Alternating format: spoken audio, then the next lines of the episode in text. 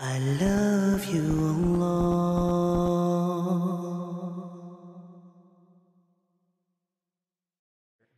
You know, shaitan wants that you worry about the future. That you just keep worrying. What's my son gonna do? Is he gonna rebel? What's my daughter gonna do? What's my husband gonna do? What's my wife gonna do? And you keep worrying about other people and what they're gonna do and how they're gonna feel. Like you're in charge of them or you're in control of them. We're barely in control of ourselves. But we think we can control what everybody else around us is going to do and what their future is going to be, and we want to control their future. You'll have a mother dying every day. Why isn't my daughter who's married, why isn't she having a baby? When is she going to have a baby? When is she going to have a baby? And she's calling her and saying, You know, Allah wants you to have a baby. Allah doesn't want her to have a baby, you want her to have a baby. I don't know what email you got from Allah that you told her.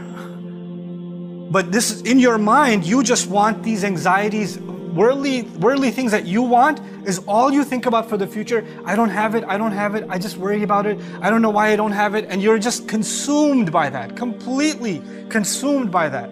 It could be the most innocent of things, but shaitan wants you to be that way because when you do that, you're not happy with what Allah has given you, number one. And you easily forget that the one in charge is Allah. And the one in control over everyone is Allah. I am actually not in charge of my children. Once they get to a certain age, what they do is between them and Allah. All I can be is an advice. That's all I can do. But their decisions are going to be theirs. If our Messenger وسلم, can turn to his daughter and say, Ya Fatima bint Muhammad, ittaqillah fa inni la amliku laki min Allahi shay'a. Fatima, daughter of Muhammad, be mindful of God yourself because I won't have any control when it comes to standing in front of Allah. I won't be able to help you. That's what he tells his own daughter. So how do you and I think we have control over others, even within our family? He wants us to think we're in charge, and we want to, and that's actually something only Allah has the right to. But we, we, he, he consumes our minds with it. And of course, when you try to control people, it backfires. It never works. You can never control people. You can't control people. And when you can't control people, you get even more anxious and you get, you know, negative constantly. And when you become negative constantly, it's impossible for you to be grateful. Look at how the ayah is going to end. وَلَا تَجِدُ أَكْثَرَهُمْ شَاكِرِينَ You're not going to find most of them grateful because they're going to be negative all the time. They're going to be anxious about the future all the time. What's going to happen to my job? What's going to happen with my money? Where's this going to come from? Where's that going to come from? What's going to happen to the health? What's going to happen to the kids? What's going to happen to this or that or the other? What if they find out? What if this happens? What if this one says this? What if that one does that? And you're just so overwhelmed by these petty things that you forget that Allah controls the future, that Allah owns it, not you, not me.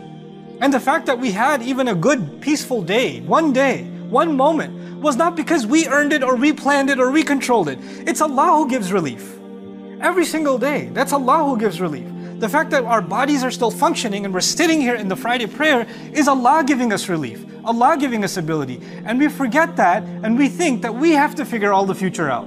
We have to control all the outcomes. And that's one of the things shaitan wants is to make you confused about thinking that you have something to do with the future. One of the greatest tricks of the shaitan is to make you pessimistic about the future. Nothing's going to work out, it's all going to be bad, nothing ever worked anyway, it's always going to fail. You become so negative that you, not only are you negative about your own self, you become your negativity becomes infectious. Even people around you. Somebody's happy about something, somebody graduated, you're like, yeah, but you're not really going to get a job. You just have to throw in some kind of negative because, you know, just our luck. Runs in the family, don't worry about it. You just, and th- this is the pessimism of the devil. He wants that from you because if a, if a person is pessimistic, then how can they have pessimism and hope in Allah? How can they have pessimism and reliance in Allah?